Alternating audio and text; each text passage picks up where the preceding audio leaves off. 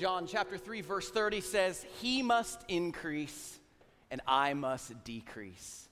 That is a wonderful song packed full of Bible, and I'm so thankful we got a chance to sing that this morning. I hope that we will strive to fill our lives with more of Jesus. So let that be your prayer today. Would you uh, take your Bible and turn to John chapter 15? I hope you're all having a wonderful weekend. It is a joy to be here with you all. If you're online, thank you so much for joining us today. As always, we want to direct your attention to our bulletin. If you have not grabbed that already, grab it. There's a place on the back side for you to take notes if you're a note taker. And our prayer list is also printed in our bulletin, and we would encourage you to take that home and pray for those on the prayer list each and every day. We have one addition by the name of Melvin Mark, who is in Worcester Community Hospital with pneumonia and several different things, and so be praying for him. Also, you'll see needs in our church, volunteers needed, upcoming events, and so we want you to make sure you take that and keep that with you. Well, I'm looking forward to getting into this text once again with you all today, and I'm excited for those who are in our adult small groups who will have a chance to talk about this even deeper this week. But two weeks ago, we kicked off a new year together and a new theme and a new focus as a church abide, live connected to the vine. And our hope and our goal for this entire series is to draw your attention to the true source of life. And his name is Jesus that we would stay connected to Him through all of the circumstances and through all of the hard times and the good times, that He would be the place that we, we fix our eyes on, on Jesus. We learned in week one that when we are connected to the vine, we will bear fruit. That we have to stay plugged in to the source of life. That we don't just give our lives to Jesus one day and then we're good. You, don't just get saved and then you're good for the rest of your life. You don't just read your Bible once a week and all things are just going to be perfect in your week. You don't just read your Bible on Sunday at church and expect that everything is just going to work out. You can't expect to grow. You can't expect to be fruitful and to feel alive if you're not consistently connected to the source. As Christians, most of us would say that we know that, but we don't always live that. And so I want to encourage you this morning to, to make this practice of abiding and abiding in Him through His Word and through the Spirit's leading in your life a practice every single day. Allow the Holy Spirit and the Word of God to work in your heart. And so if you're there in John 15, we're going to read our, our key section of verses again together. Verses 1 through 11 are the main focus of this series, and so we want to encourage you to be reading this often. But John writes as he remembers the Lord Jesus speaking, where he says, I am the true vine, and my Father is the vine dresser. Every branch in me that does not bear fruit, he takes away. And every branch that does bear fruit, he prunes that it may bear more fruit. Already you are clean because of the word that I have spoken to you. Abide in me, and I in you. As the branch cannot bear fruit by itself unless it abides in the vine, neither can you unless you abide in me. I am the vine, you are the branches. Whoever abides in me and I in him, he it is that bears much fruit. For apart from me, you can do nothing. If anyone does not abide in me, he is thrown away like a branch and withers, and the branches are gathered, thrown into the fire, and burned. If you abide in me and my words abide in you, ask whatever you wish, and it will be done for you. By this my Father is glorified that you bear much fruit and so prove to be my disciples. As the Father has loved me, so have I loved you. Abide in my love. If you keep my commandments, you will abide in my love, just as I have kept my Father's commandments and abide in his love. These things I have spoken to you, that your joy may be in you, that my joy may be in you, and that your joy may be full. Now, many of us have heard the phrase, or maybe even used the phrase, that someone else is not bearing any fruit. From a spiritual sense, what we, what we mean by that is, is this person doesn't seem to be acting like a Christian.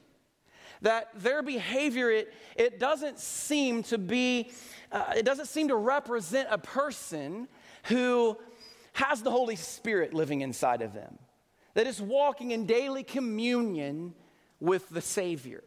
Ultimately, what that phrase means is, is that your poor fruit doesn't seem to have been picked from a Christian tree. And a disclaimer here topics like this are, are challenging, but they are never to be used as justification for legalism or having a judgmental or condemning spirit towards someone who sees things differently, though. Not all of us are on the same, same page when it comes to our relationship with God. We're all in different places and stages of spiritual growth. We all have a different spiritual or not spiritual background that plays a role in where we are right now in our lives. And it affects our thinking. And that's okay because we keep growing, we keep listening, and we keep learning. That's what it really means to abide, to remain connected to the source of life so we consistently grow and get healthier and get better. We stay open to other godly influences in our life and we remain committed to humility and researching things that wiser believers tell us that we may be getting wrong. So, we may interpret a few things differently, but God's word is clear on how we should live in so many areas of our lives. And so we're going to focus, we're going to connect back to what we talked about in the first part of this series, where we talked about when we're connected to the vine, we will bear fruit. That some branches bear fruit and some don't. We see two kinds of pruning and in our focus section today the cutting back and the removal of branches. That even fruitful branches are cut back to promote new growth.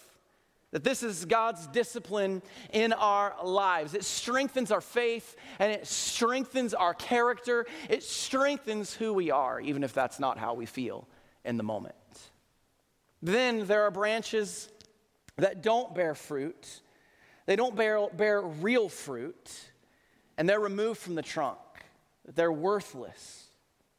And not only are they worthless, but they can affect the other branches. They can affect the other branches with sickness and disease, and they can rob nutrients from the branches that are yielding good fruit. That those who don't bear fruit for the Lord who, or who try to block God's work they will be cut off. So, we're going to talk about these things here in just a few moments. But before we jump into this issue of, of fruit bearing, we need to take a look at a little bit of the history and the meaning behind what we see here in verse 1. He says, I am the true vine, and my Father is the vine dresser. Now, this sets the table for everything that we're going to study over the next three weeks specifically. And the vine was a very important part of history in the nation of Israel. And as we know, the vine is what supports and gives life to the branches. That the, and that's the only way that it's going to bear fruit. In the plant's case, grapes. Now, this was a symbol of the fruitfulness of God's people in the Old Testament. So I want to hold your place in John and turn to Isaiah chapter 5 for just a few moments. Don't lose your place in John. But turn to Isaiah chapter 5. I think reading these verses, they'll seem a little strange on the top end, but I think they're going to help us connect better to what the disciples may have been feeling or experiencing as Jesus was speaking to them and sharing this illustration. And then after we look at this history, we'll talk more specifically about the pruning process and what that means for each and every believer. Isaiah chapter 5, we'll begin reading in verse 1. It says, Let me sing for my beloved my love song concerning his vineyard.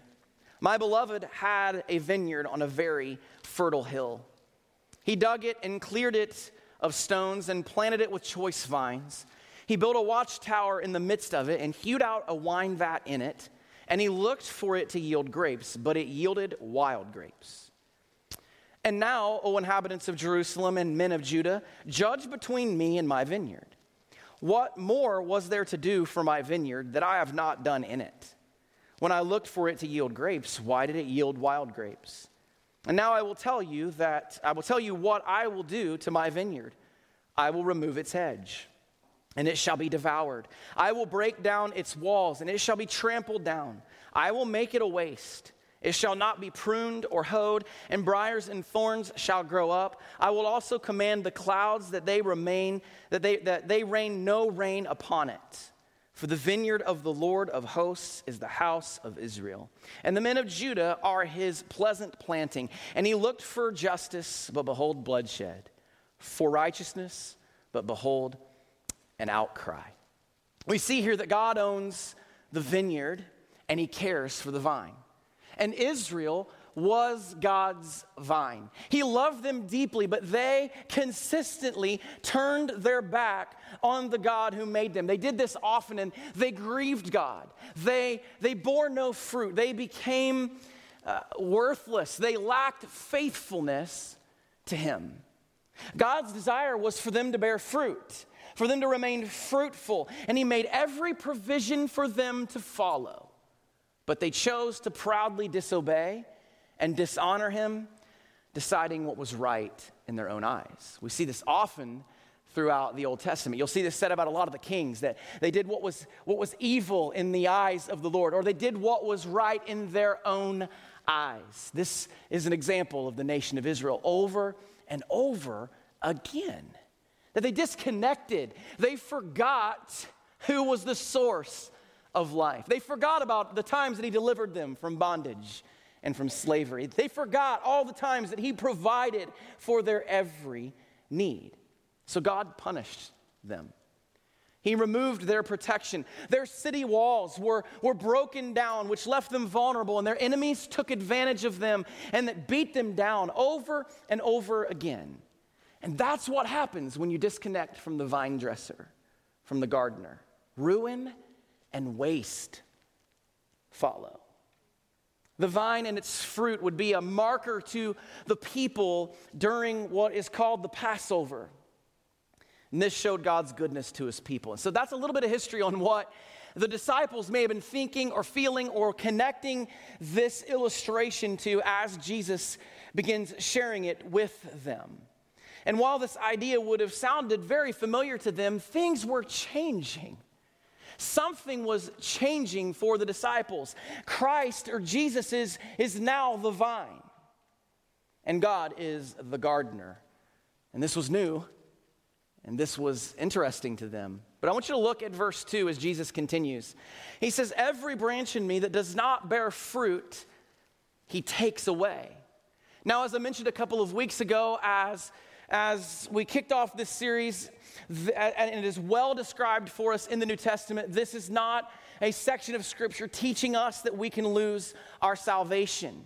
Because Jesus made it very clear just five chapters prior to this, as we've stated, that, that He gives eternal life and they will never perish, and no one will snatch them out of His hand that the Father who has given them to Jesus is greater than all, and no one will be able to snatch them out of the Father's hand. That is a beautiful truth. John 6 reminds us that He will not cast out those who are truly His, that we are safe and we are secure in our relationship, in our position with Jesus.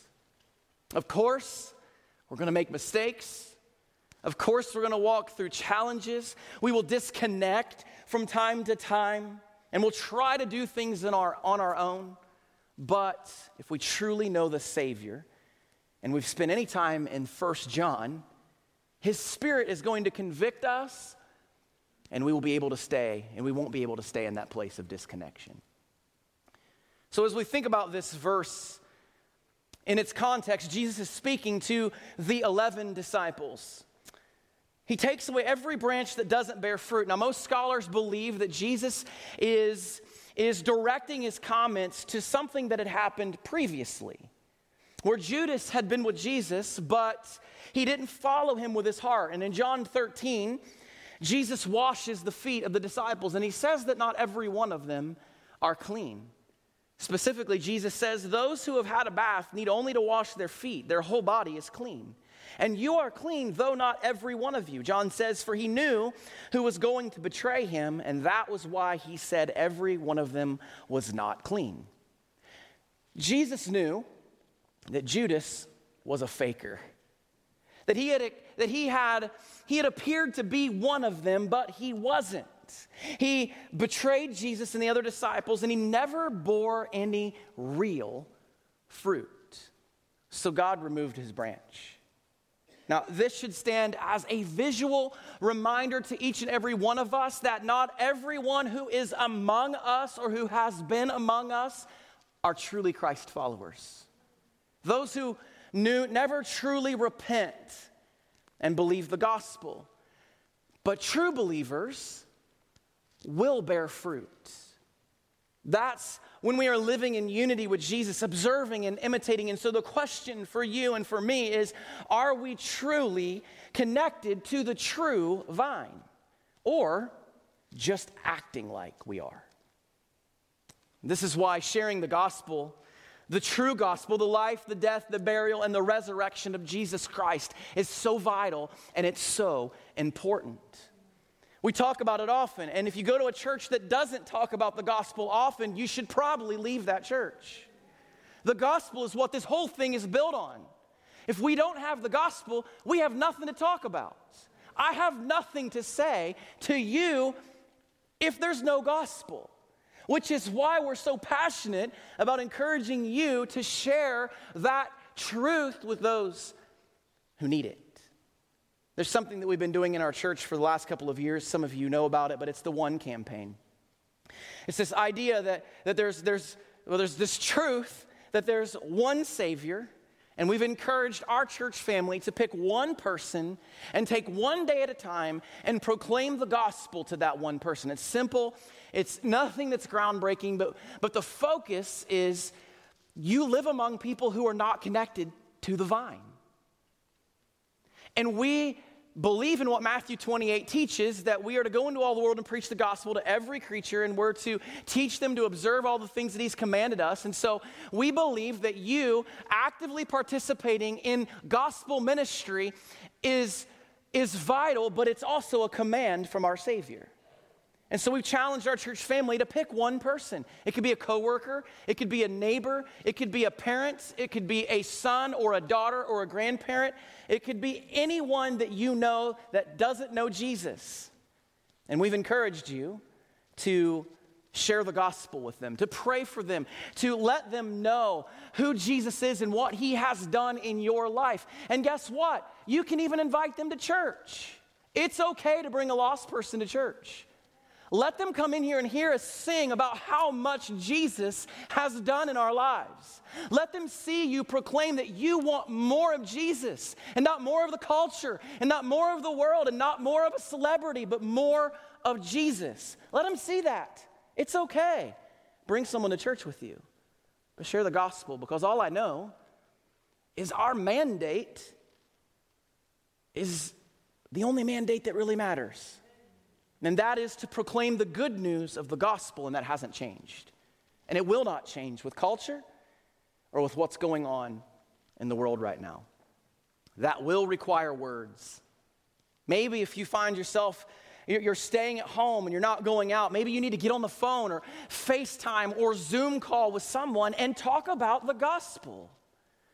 Maybe we need to get off our couches and talk to our neighbor.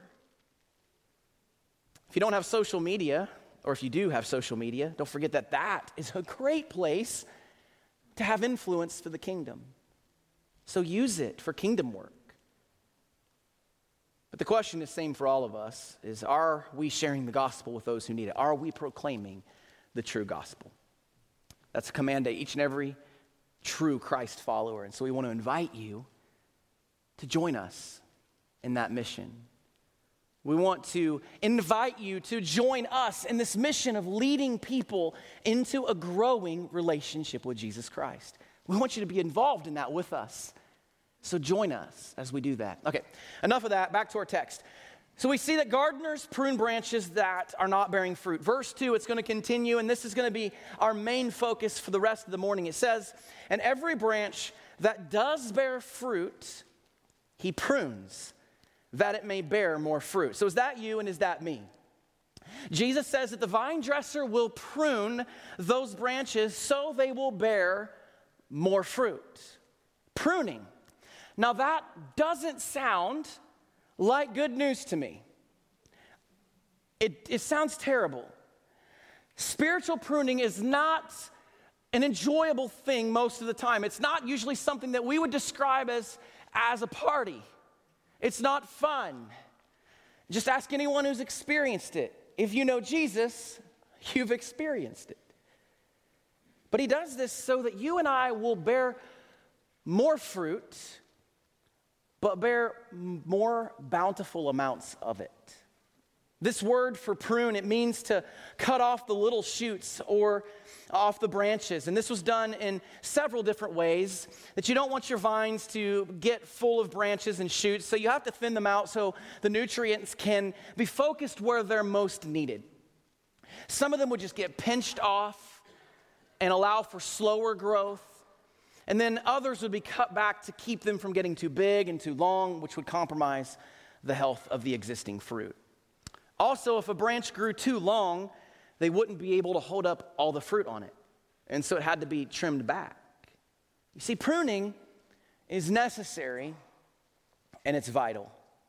That there are things that, that hinder us from being spiritually fruitful. This could be things that are a waste of time or things that lack eternal significance. But the gardener, God, will lovingly prune us during those times.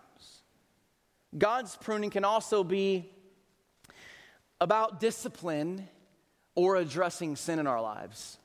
Hebrews chapter 12 says this because the Lord disciplines the one he loves, and he chastens everyone he accepts as his son. We, that when we live in sin or live in consistent sin, he doesn't leave that alone. He disciplines. We see this with King David and so many other characters in our Bibles. They're all jacked up just like we are. They all make mistakes just like we are. And we can find hope and truth in that. But one thing is certain God will at some point discipline the sinning Christian which is all the more reason for us to stay close and connected to the source of life and pursue this process of holiness in our lives. We also see that this pruning happens during seasons of hardship as well, fulfilling God's sanctification in our lives. Now, during a pruning season, do you find yourself complaining, responding in fear, and living in despair? Maybe that's, that would describe you. It has me. Maybe it feels like God loves and He cares about every single person on the planet more than He cares about you. Have you felt those things? That everyone's life looks so rosy and cushy and perfect while your life seems to be falling apart and you're getting beat to death over and over again. And I'm not even coming down on you if that is how you feel today. If you have felt some of those things or said some of those things, join the club. So have I. I've let them come out of my, actually, come out of my mouth. And it's honest to have human emotions and even questions. It's okay to ask God to help you understand the bigger picture because there's always a bigger picture. But we should listen to the author of Hebrews as he continues in verse 7. He says, Endure hardship as discipline. God is treating you as his children. For what children are not disciplined by their father? If you are not disciplined, and everyone undergoes discipline, then you are not legitimate, not true sons and daughters at all. If you are saved, if you are born again, if you have the Spirit of God living inside of you, you're going to experience discipline. I have some more bad news. Sometimes God even allows this pruning process through pain and suffering. It can feel like There is a knife that is being jabbed right into your chest, right into your heart, and it's like an unbearable weight that you just can't seem to carry. I felt that. And in those times, maybe you're like me and you wonder and you ask those questions that, that does God really know what He's doing in this moment? And does God really care about me at all? And, and can I trust Him? And why would He allow such, such deep, hurtful things to happen in my life? But I've come out on the other side, and Romans 8 has made so much more sense to me. I've come out on the other side of pain, and I've come out on the other side of suffering, and I've seen how He has used it for good in my life. But that doesn't mean that I liked it. It doesn't always look the same for each person, and it may be different for you, but one thing is certain we will be pruned. And that's the good news. So, see y'all next week. God is the gardener, and he prunes branches that are not bearing fruit. Now, I don't know how God has done his supernatural pruning in your life, but I do know that he loves you and he cares about you that he loves all of us, and he cares for all of us, and he will never forsake not one single person in the room who knows him. But he wants us to bear fruit. He doesn't want all of this junk and all this baggage and all this drama that, that hasn't been pruned away to be dragging us down and hindering the production of godly fruit in our lives. The hard times that He allows, they will help us bear more and better fruit. And knowing Him and staying close to Him is important. Staying connected to Him through everything and remembering that He loves us and He will help us understand that none of this is for nothing. It all has a purpose. And God's pruning shear, as Jason mentioned a moment ago, is His Word. Look at verse 3. It says, Already you are clean, or the word pruned could be used here again, because of the word that I have spoken to you. As we all know, Hebrews chapter 4 verse 12 tells us that God's word is it's living and it's active and it's sharper than, than a two-edged sword and it pierces to the division of our, our soul and our spirit and our bone and, and, and it gets to the deepest parts of our hearts. It gets to the, the deepest intentions of our hearts. As many of us know, God's word is, is what helps us move out the sin that's in our lives. His word is what helps us and strengthens us when we are hurting, and it gets to the deepest parts of you and of me. And I've seen that happen, and many of you have too. His word is what makes it possible for us to pursue holiness. In Ephesians 5, it says, To make her holy, he cleansed her by the washing with water through the word. In John 17, just two chapters from where we are now, Jesus says, Sanctify them by the truth. Your word is truth. So God uses his word to help us respond during times of hardship.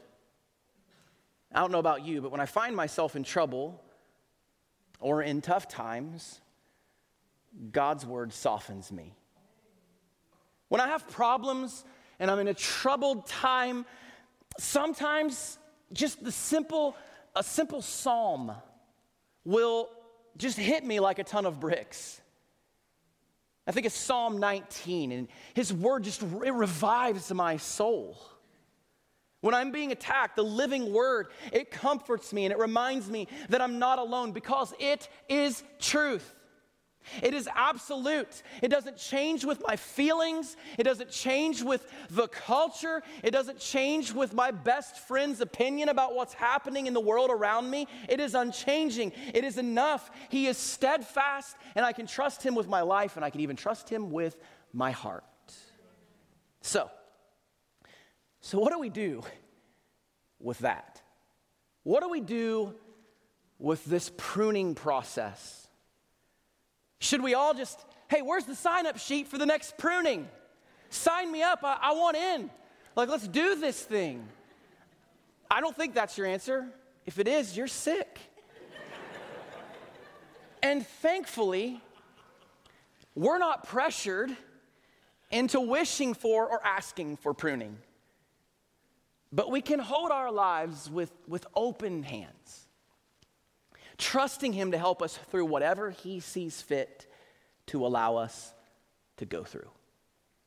You see, on this side of pain and on this side of hardships and challenges, in the moments of hardships and challenges, we can't always see how God is going to use it, but He will. If we're faithful to follow Him and stay connected to Him and trust Him through it all. And that's where many of us make our first big mistake. Is when we have those moments where we lack trust in who God is when we've disconnected from His Word, when we've disconnected from that daily communing with Him through prayer and through times of silence and solitude, and we start feeling like there are better options, those are the moments where we struggle the most. But when we stay connected and we remain in Him, and we wait it out, and we watch Him do His thing, we bear this thing called the fruit of holiness, of being set apart. So, are you bearing the right kind of fruit? Because the gardener, God, he prunes branches that are not bearing fruit. And so, is that you today? Has that been you this week? Have you encountered those hardships and those trials and those struggles? and thought God has left you? Have you made the choice to choose? Have you, have you made the choice to follow the enemy's advice in your life and allowed sin to rule and reign? Where are you today? And are you bearing the right kind of fruit? As sad as it seems, these times of pruning are often the best times. Those moments where you are weeping because you don't know how you're going to take the next breath are the moments where His Word just comes alive in your heart. I have been pruned in ways I I can't even describe in the last three to five years. And I'll say this now, and I didn't say it then, but I wouldn't change it for anything. Because God has used it, and I've seen how He's used it for good and for His honor and for His glory. And I'm thankful for that. So, how is God pruning you? And are you allowing Him to? And are you staying connected? And are you remaining rooted firmly in Him? Simple. Read your Bible, pray, serve others, love Jesus with all your heart, soul, mind, and strength. That's the first step. And you won't get it wrong if you stay close to Him. If you would, bow your head and close your eyes. I want to take just one moment and I want to speak to a group of people in the room that this stuff just sounds crazy to you. This fruit being pruned. You can't wait for me to pray and dismiss it. You can get out of here. This is crazy stuff to you. That you're not connected to the source of life, that you are not connected to the person of Jesus Christ. And what I mean by that is, do you have a relationship with the God of the universe through the person of Jesus Christ? who died for you? And if you can't answer that question with an absolute yes, I know this Jesus, then you're in trouble today. Because you will never be able to live this life that I've described this life of joy and abundance and fruit bearing that has eternal ramifications beautiful thing about this idea of remaining is we see it in Genesis chapter 1 and 2. where God creates Adam and Eve, and they were abiding with him in the garden. They had this perfect, unhindered relationship. But as we see in Genesis 3, the tempter comes onto the scene and he deceives Adam and Eve. And he gets them to believe that this life, apart from the vine dresser, would be better. And they disobey God's command to not eat of the, the tree of the knowledge of good and evil, and they eat of the fruit. And in the moment they eat of this fruit, their eyes are opened, and they now know good and evil. And the Bible makes it clear that in that moment, this, this dwelling, this abiding, this perfect relationship was severed. That they were no longer going to walk in unhindered, unbroken fellowship with God again. And sin entered the human race. And we have all descended from Adam and Eve. We are all We've all inherited that same sin nature. We are all born sinners who are separated from this God. And you can't be good enough. You can't give enough money. You can't be nice enough to get to heaven. And so God comes to this earth through the person of Jesus Christ. And he lives the sinless life that we could never live. He never does anything wrong. But yet he goes to the cross to pay the price for our every wrong. And he does that willingly. And he does it so that we can have life. So that we can now walk with him and abide with him. And he says that everyone who calls on the name of Jesus can be saved and given eternal life. And so, if you're here today and you have never called on the name of Jesus to save you, if you have heard nothing else today, please hear me say that you can call on him to save you right now. It's not a magic prayer. It's not a walk to the front of the room, although God uses all of those things. Maybe it is a prayer. Maybe you do pray. And you confess your sin and you tell God that you're sorry for your sin and you call on Him to save you and He will save you. I was six years old, June 8th, 1989. And I remember the moment that I dropped to my knees and I prayed a simple prayer confessing my sin and I called on Jesus to save me. And I've never been the same. So if that's you, what are you waiting for? Confess your sin, call on Jesus to save you right now, and join us in the most exciting journey that you will ever be on. Heavenly Father, we're grateful and thankful this morning for Jesus. God, we are thankful that your word is enough, that it is living and it's active,